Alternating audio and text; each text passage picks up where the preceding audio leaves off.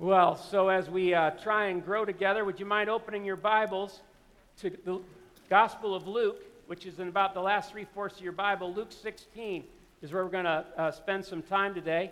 And if you didn't bring a Bible, we say this every Sunday. We have ones, black ones in the seat rack, hopefully nearby you. If you want to take one out and turn to page 730, that'll get you to Luke 16. And if you don't have a Bible, please take that one. We'll replace it. We want every person to have a Bible. But if you turn to Luke 16, uh, we're going to, as I already mentioned, the banners up here. Last Sunday, with about 300 of us, we started a new series called Give, Pray, Fast. You mind saying that with me? Give, Pray, Fast. Now, where do we get that title? Well, in Matthew 6, part of the Sermon on the Mount that Jesus preached, he, in, in chapter 6, highlights three practices, three spiritual disciplines that are important for his followers. He's not saying they're the only disciplines, the only spiritual practices, the only habits that he wants his followers to have, but there are three really important ones, and they're give, pray, fast. And if you're following along in the notes, here's what I hope you'll see is that Jesus says when, not if, you give, pray, and fast. He says when you give, when you pray, when you fast, not if you give, not if you pray, not if you fast. So he went on to say, here's how you can do it when you do it. And we looked at that last week in beginning to talk about give, and here's where we're going to go. We're going to spend one more week on give today. Next week, we'll spend five weeks on praying, and then we'll spend two weeks on fasting. And I think you're going to want to be part of that. I think it's going to help you. If you're interested in moving from shallow to a more mature relationship with Christ, I think it's going to be encouraging to you. And I hope you can be part of it. But Notice this is the sentence that we have for the series. When we give, pray, and fast as Jesus teaches, it brings reward. When we give, pray, and fast as Jesus teaches, it brings reward. You, you and I have all done spiritual practices or disciplines in a way different than Jesus teaches or just in a dead rote way, and we all know that doesn't bring much reward. And we pray it does if it's going to be that death dealing. But Jesus says, no, no, no. I want you to know each time in chapter 6, when he talks about these three practices, he says, I want, to, I want you to know why I'm teaching this because your Father who sees in secret, who watches and knows your heart, when he sees you moving into these areas, he'll reward you. People say, well, is it right to teach about rewards? Isn't that a bad motivator? It wouldn't be right unless Jesus taught it. But Jesus teaches that it is a good motivator. The question is, what kind of reward do I want? Is my reward Him? Is my reward the kinds of things that He can give? Or is it just something that only the world can do to reward me?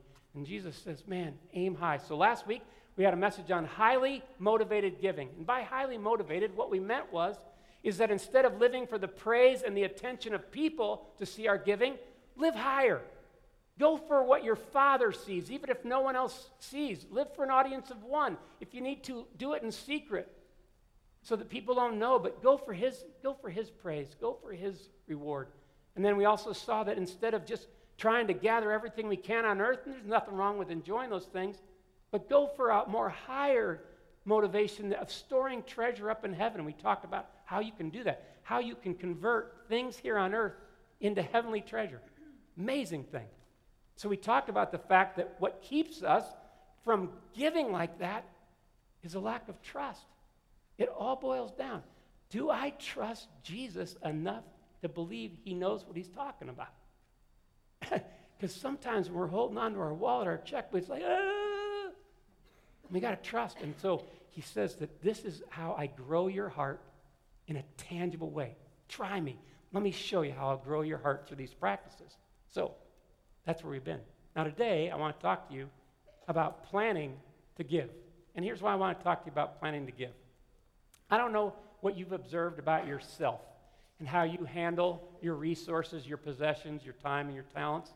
But here's what I've noticed about myself when I don't plan to give, I don't give very well. But when I plan to give, I give better. And the better I plan, to give, the better I give. Let me give you an example from when Trish and I were first married. I'm married over 31 years now.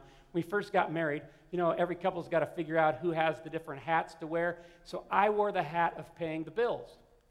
And so uh, I would uh, pay those, and, you know, again, every month. And so after about six months, Trish had given me quite a bit of latitude in that without asking me a lot. And she just said, Hey, how's our giving to God?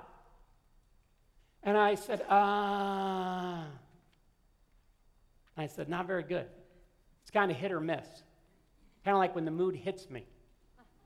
And she goes, Wait a second, you know, our parents both taught us how to give. I mean, we're a couple now. Are we going to get on board with this? Or, like, what's the plan? I said, Well, I think the plan is to, like, whenever the impulse hits me. She said, We got, we learn different than that. Come on.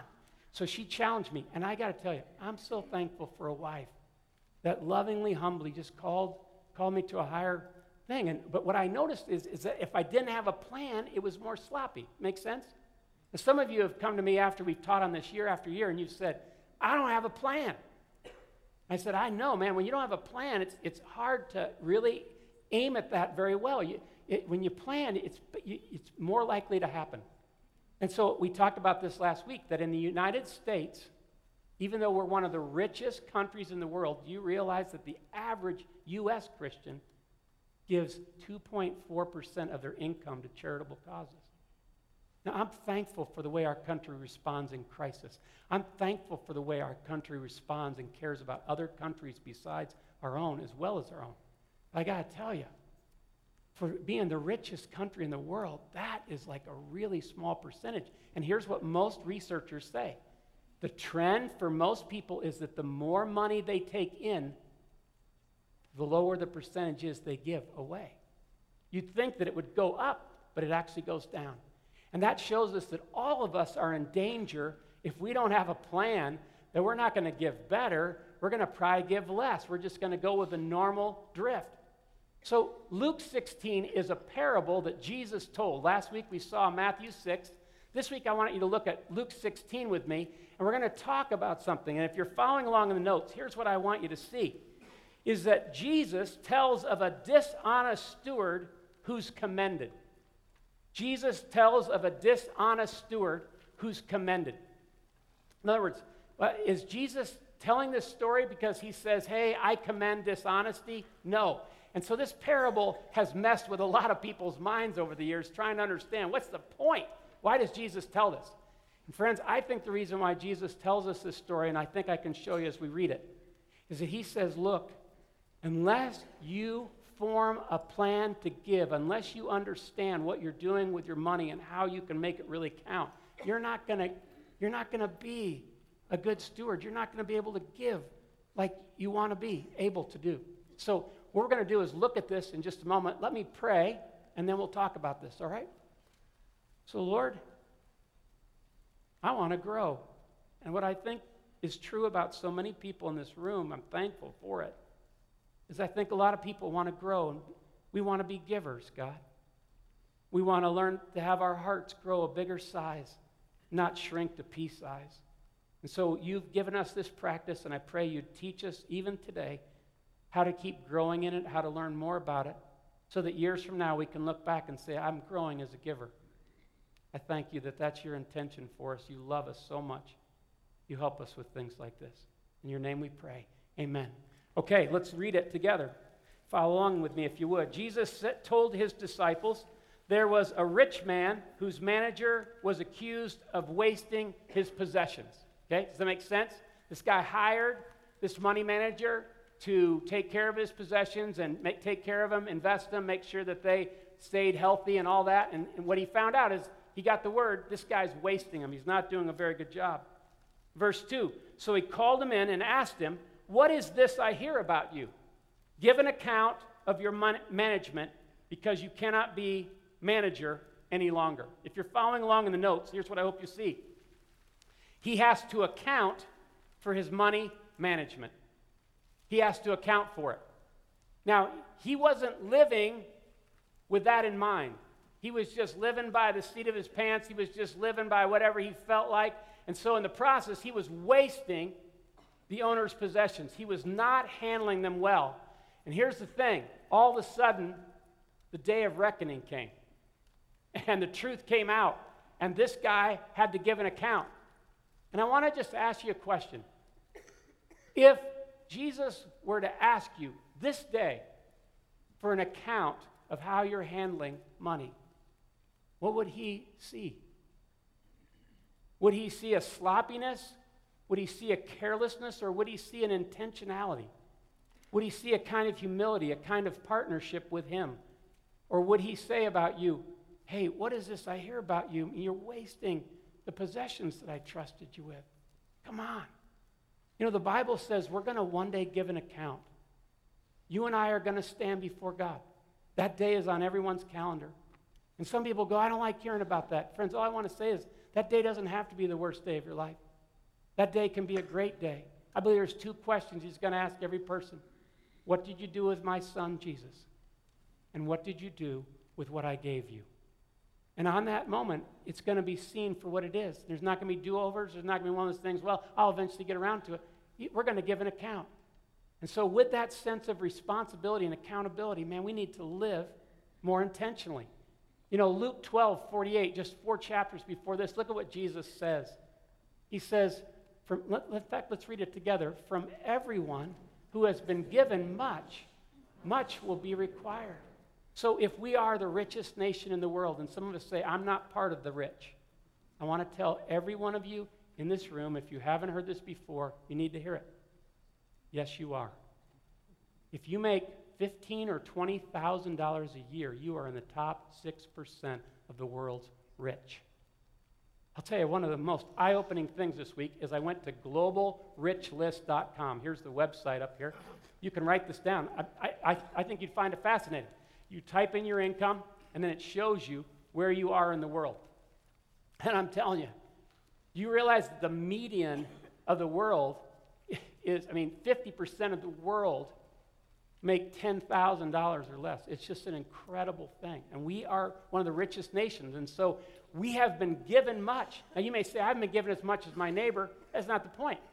You've been given more than all the rest of the world. What are you and I going to do with it? Are we going to look back and say, I, I mean, when it's time to give account, I, it's not, I was, I was not a good steward. I was dishonest manager. And he just, he just says, hey, you know what? It doesn't have to be that way. So let me show you how it can be differently. So, anyway, here's what I want you to see. So, verse 3 the manager said to himself, Stop. You know how all this begins to change? It all starts, the Bible says each person's got to decide some things in their heart. They got to have some conversations with themselves and God. They got to say, okay, so notice what this guy does. He says to himself, What shall I do now? It's a great question. My master is taking away my job. I'm not strong enough to dig, and I'm ashamed to beg. I know what I'll do so that when I lose my job here, people will welcome me into their houses. So he called in each one of his master's debtors. He asked the first, How much do you owe my master? 900 gallons of olive oil, he replied. Again, this is an agrarian uh, society. The manager told him, Take your bill, sit down quickly, and make it 450. You see what this guy's doing? He just took his master's stuff that was owed to him and he cut it in half what the guy owed. So he gonna, he's only going to get half back. His owner was, his master. And then he does another thing. He says, then he asks the second, How much do you owe? A thousand bushels of wheat, he replied. He told him, Take your bill and make it 800. The master, notice, it doesn't say Jesus did, it says the master commended the dishonest manager because he had acted shrewdly. You ever use that word? Shrewdly? Have you said this past week, they're shrewd? Have you tried that? I had to look this word up because I don't use it a lot.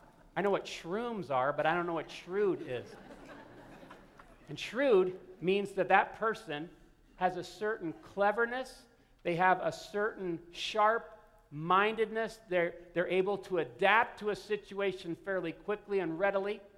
And so this guy was shrewd. He gets commended for being shrewd. Shrewd in what way? So it says, For the people of this world are more shrewd in dealing with their own kind than are the people of the light. Now, would you read verse 9 with me? And I've listed it from the New Living Translation in the first gray box. Would you read it out loud with me? Here's the lesson use your worldly resources to benefit others and make friends. Then, when your earthly possessions are gone, they will welcome you to an eternal home. Now, let me just help you see a couple things here as, as we talk about forming a plan. First, why was this guy shrewd? I mean, he was a, like D minus, F plus as far as character, right? Got a terrible grade for character. You wouldn't want him as your money manager. So, why does his owner commend him? I think there's three reasons, and I've listed them there.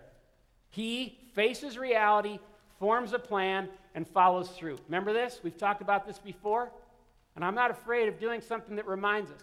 He faces reality. He says, Man, I don't think when I lose this job, I know I'm not going to be able to dig. I don't think I'm going to be able to do this, this, and this. What am I going to do? He faces reality. You know what the turning point for a lot of people is with their finances? Is finally saying, I have been imagining what my situation is. I've been guessing what my situation is. I've been trying to push it away so I don't have to think about it. It takes courage, but I'm going to face my situation. I'm going to face how much I'm in debt. I'm going to face how much money I make. I'm going to face how much money I'm giving. I'm going to face reality. Then it says he formed a plan and follows through.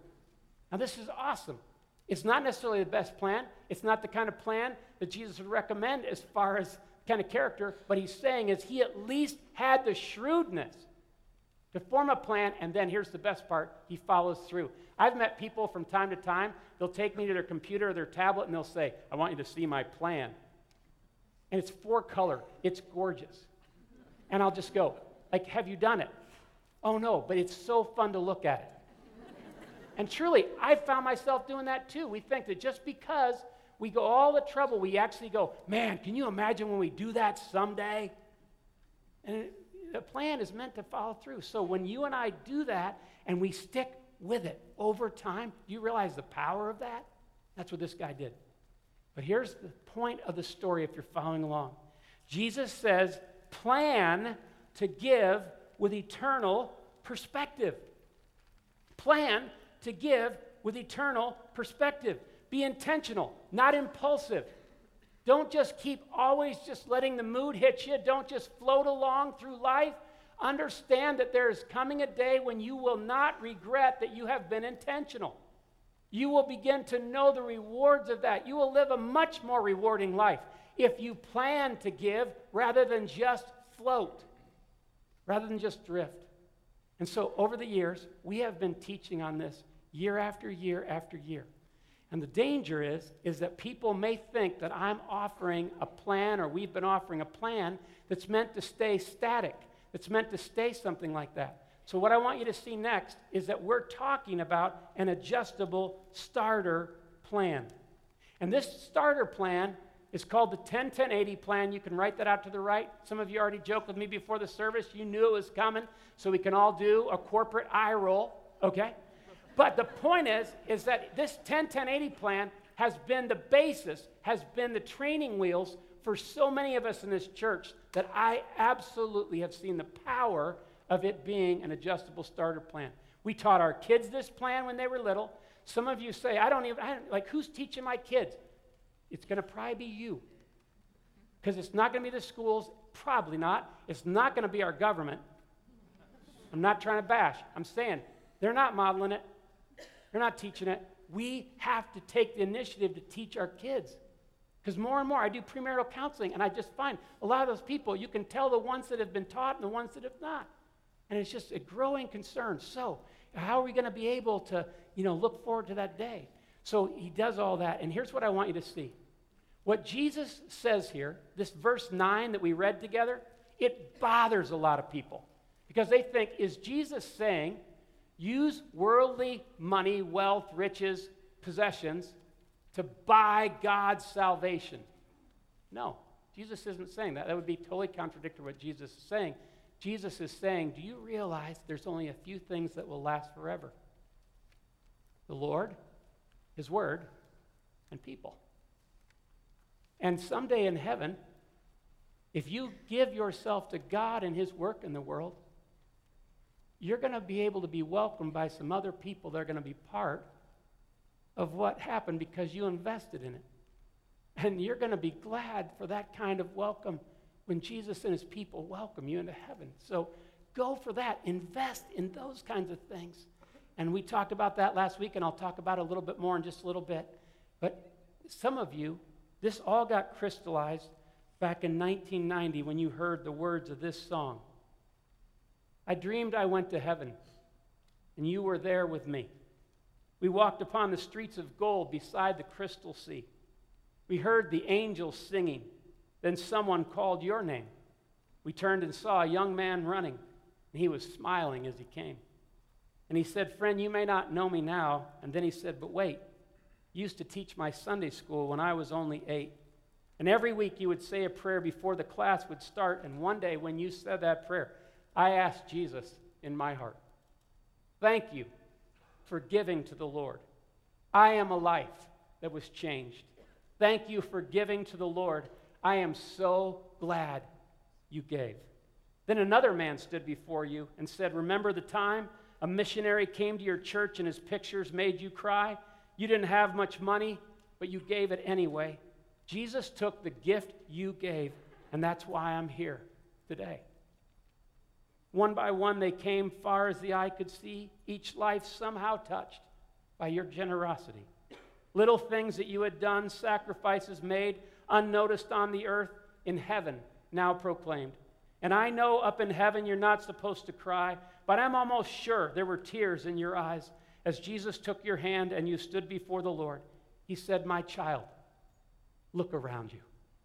Great is your reward. Thank you for giving to the Lord. I am a life that was changed. Thank you for giving to the Lord. I am so glad you gave. and Jesus is saying, plan to give with eternity in mind, and you won't regret it. You know, most financial counselors would tell you don't think about investing your money for three months, and think about 30 years.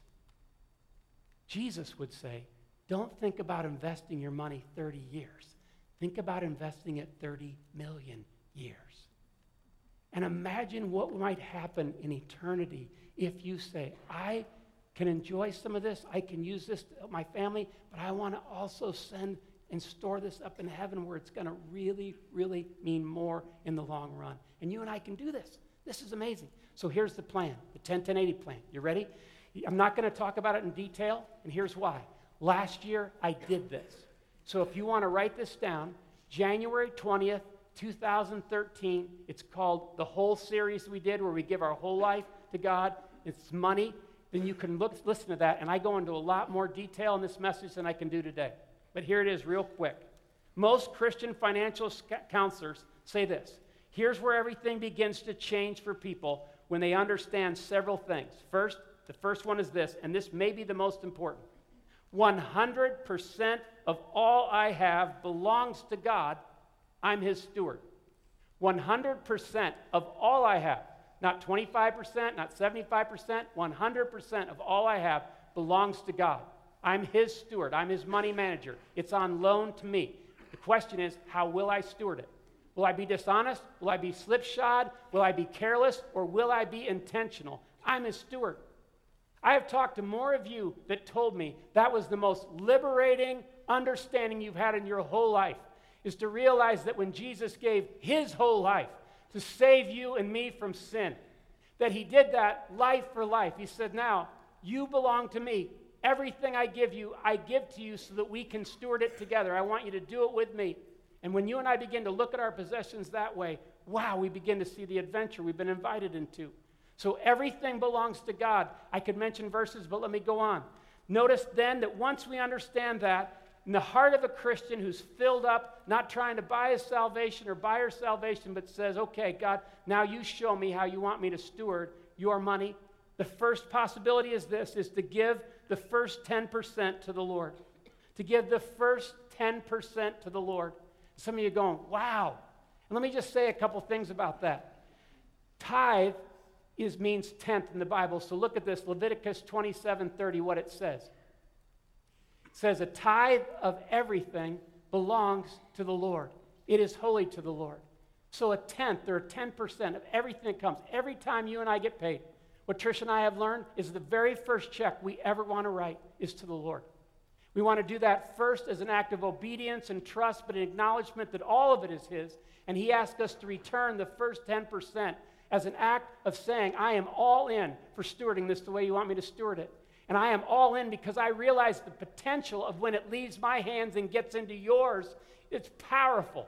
And so, man, that's a powerful thing. And Malachi 3 talks about this. You know, let me, you know, will a mere mortal rob God? Yet you rob me, he once said to his people in the Old Testament. But you ask, how are we robbing you? He says, in tithes and offerings. He says, I've told you that these mean a lot to me. So notice he doesn't say tithe only. What does he say? Tithes and offerings. He says, man, when I'm growing your heart, 10% will just be training wheels in your life. I'll, I'll show you how to just be so freely willing and that. And goes on and says, Test me. Let me show you. If you'll practice this with me, I want to open the windows of heaven for you. Some of us goes, that mean lots of money? I don't know. It's up to God how He blesses us, but He will take care of us.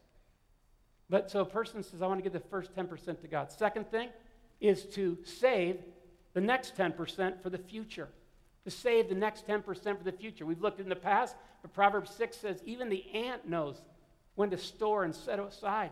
That means that instead of always spending every dime, learn how to scroll it back a little bit and not have to buy everything we see and not but learn how to save some discipline ourselves that way do you realize that in the united states there are very few savings accounts most people are spending an average of 110 to 120% of their income every month. And they are hoping that the government will bail them out. And the government's not going to be able to afford the crisis we're heading for if people keep living that way.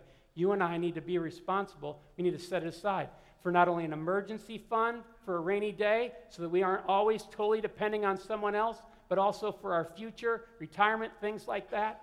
But once you get into a pattern like this, it can be powerful. The third thing is to live within my means on the remaining 80%. To live within my means on the remaining 80%. If you look up here at Proverbs 21 20, look at what it says here. It says, The wise person saves for the future, but the foolish person spends what? All he gets. And so, learning how to live within our means is actually a revolutionary decision in the United States.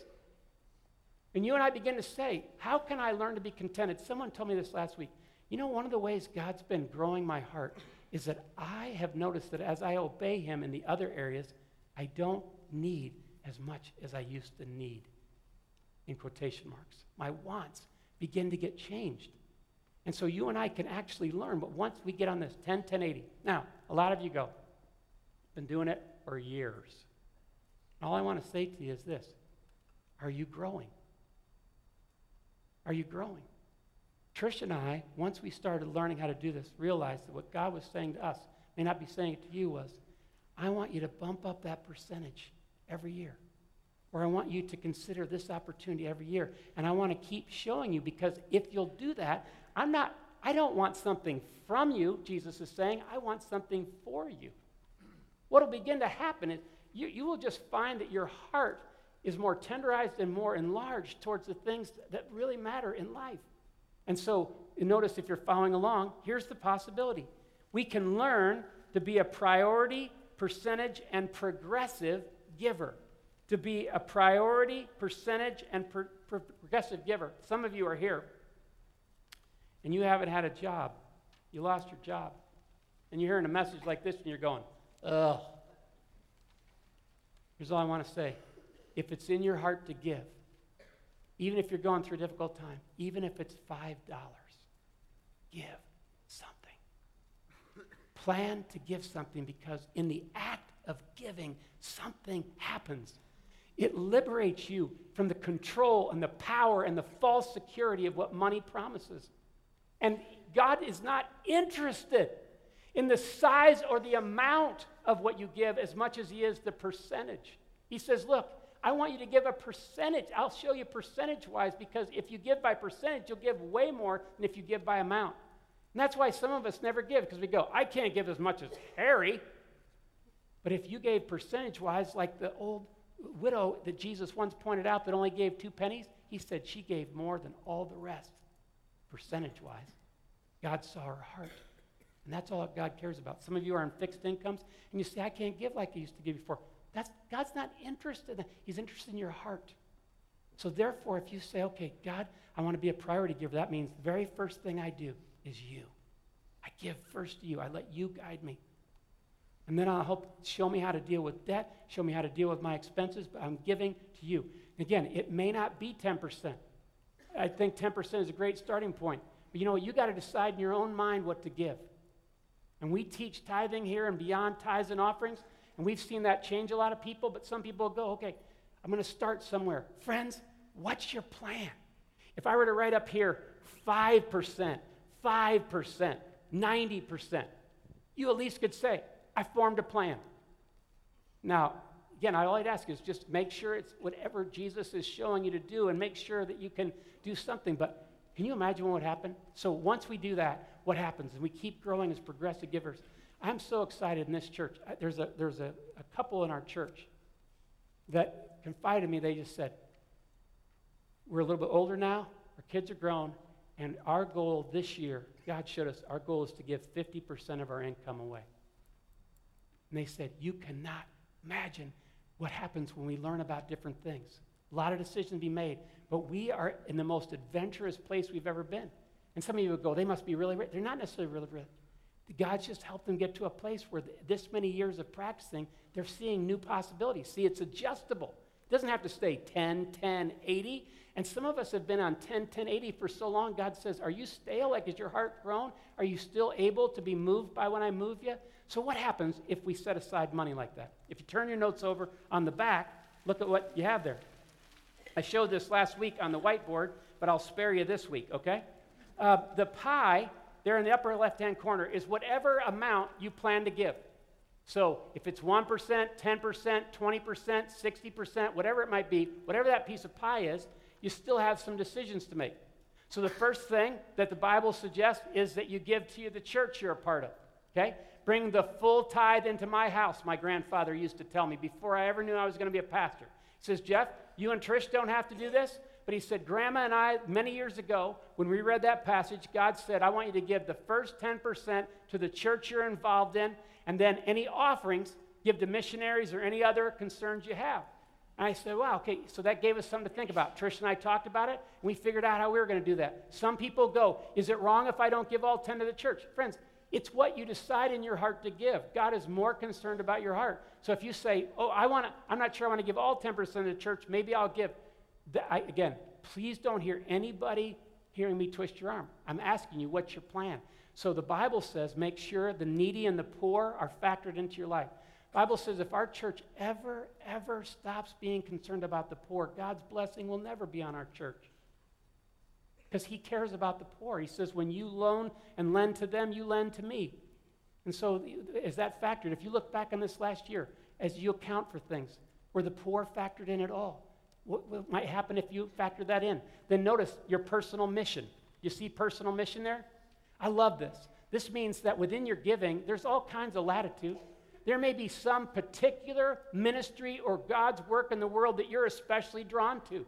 And you should invest in that. And you should do it with all the passion you possibly can. There's a couple in this church who lost their son when he was little, had a, some heart defects. You know what they've been doing the last few years? They have been giving money to an organization that will fly a child from a third world country to the United States where they can get the heart surgery that that child so desperately needs. And that is their passion. And I love it. But then notice spontaneous. Some of you, the whole time you've been listening to this message, say, Man, you really, really have been putting me in a straitjacket with this planning thing. I like to be spontaneous. There's plenty of room for spontaneous, especially if you plan for it. Can I just say something to you? I'm serious. It, it, you can, you're more freed up. So that was kind of funny. Uh, so, but after the, after the service is over today, or this week, some of you, the likelihood of you going to a restaurant where there's a server who's going to serve your table or wait your table is pretty high. I just need to tell you as a pastor, I have come to the conviction that the way we treat people that serve us is a witness. I pray that there is never a person at Cherry Hills that is rude to a server or that does not leave a tip and just leaves a tract. Oh, send me on tilt. because what that does is basically say, let me help you hate Jesus even more. But when you and I are generous hearted and kind hearted, I've seen families that they not only do that for the server, but sometimes they listen to a certain server's story and they look across the table at their kids and go, you know what? We got a little extra money this month. What do you think we should do for the server? What should the tip be? And some families have left a larger amount or the whole same amount their meal cost for a server. I'm reading stories online of these people that are leaving way crazy tips for people because they can. See, it's in their heart to do it. And it's, it, they want to do that. So, again, I could, as you can tell, get stoked. One thing before we turn page back over. Some of you have asked me over the years, does the church practice the 10 10 80 plan? Like when I put money in the offering plate or I give to the church online, does it do the 10 10 80? I want to be able to tell you something very good. Yes. We double tithe. For the last 20 or 30 years, we never accept a budget that doesn't have at least 20% of our income go beyond our walls. And this year, for the first time, because of your generosity, our church is going to give, our church alone, not counting individuals, what some of you will do in our community, it's going to give over a half million dollars away to our community and our world. Aren't you grateful for that? And because our deacons and finance, yeah, that's fine. Because our deacon team, our finance stewardship team, our administrator watch those things carefully. They make sure that our expenditures are tied to mission, that we don't have to spend everything that's budgeted and things like that. We have been able to do all those things while still quickly paying off this property in a fast way. We just moved out here seven years ago. And so it's really, really a, a powerful thing. And I'm just so thankful. And we do set aside reserves so that when emergencies come up for our church, that money is already set aside, and we try and live within our means. And we want to practice as a church and as individuals because we know the power that when you begin to plan like that, I wish I could tell you all the things that happen every dollar you give in this church. So if you turn your notes back over, by the way, personal mission, I forgot to mention this, sorry.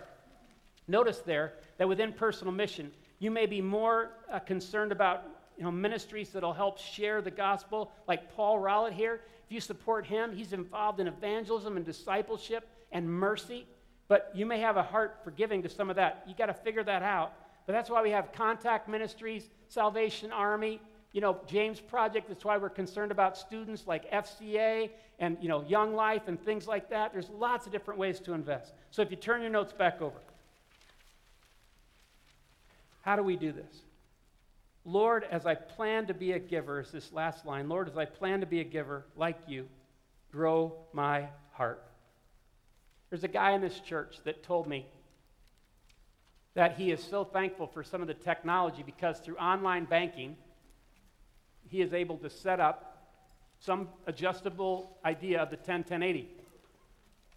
So he's able to make sure that every time he's paid, when it's deposited automatically, the bank on a certain date will send to the church and any of the ministries that he cares about will send those checks. And then he'll also have money put into savings. He never sees any of that, and he's learning to live within his means on the remaining percentage. And he says, That's just an incredible deal. But I found that once I got intentional and planned it, it happens.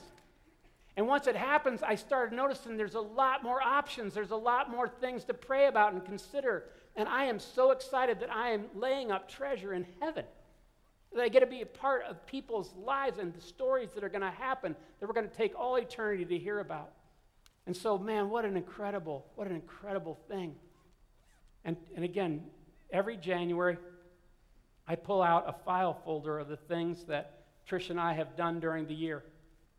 And then I put on an 8.5 by 11 sheet uh, before I take it to the accountant who does our taxes, just all the different things that we've done. And it gives me a way of seeing did we or did we not give the way we wanted? Several things that have helped me is by my checkbook.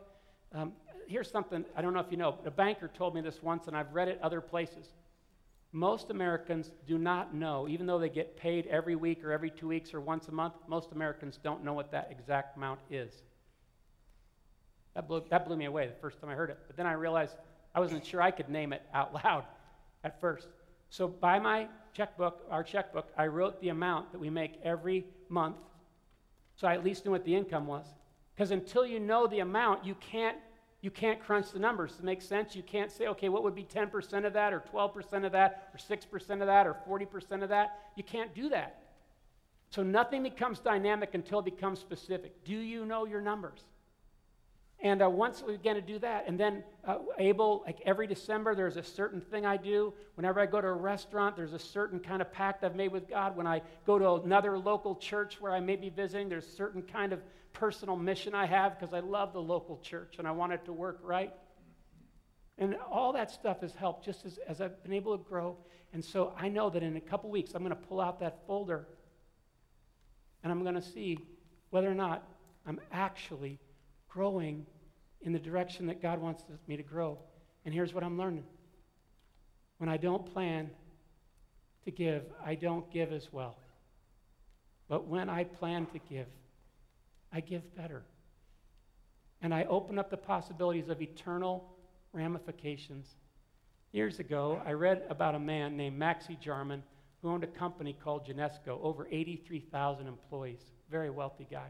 So a lot of people go, yeah, I'm sure he's rich. And, but we heard the beginning of the message that if you have a lot of money, you tend to give less percentage wise as time goes on, right? That's the, the trend. This guy was a believer who was a growing hearted giver. So he had given millions to Christian work in the world, God's work in the world, and then a downturn happened in the stock market, and in one day, he lost millions of dollars. A friend of his came to him that knew some of the ways that he gave, and he said, Maxie, don't you regret giving those millions of dollars away? And he said, No.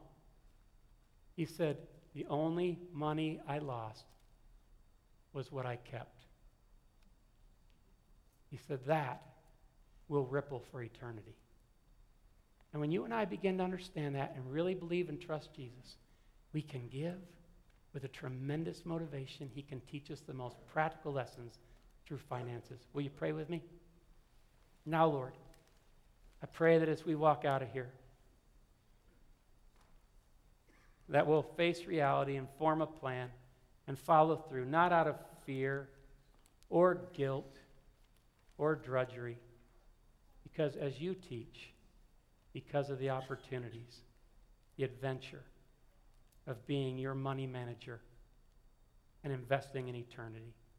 Show us how to manage money both here and there and I pray that you'll help each person, especially those that are heavily burdened, that they'll know they can talk to a financial counselor in our church if they need to. Now, God, as we go, help us to keep you at the center. In your name we pray. Amen. There'll be someone down front if you need to pray with someone.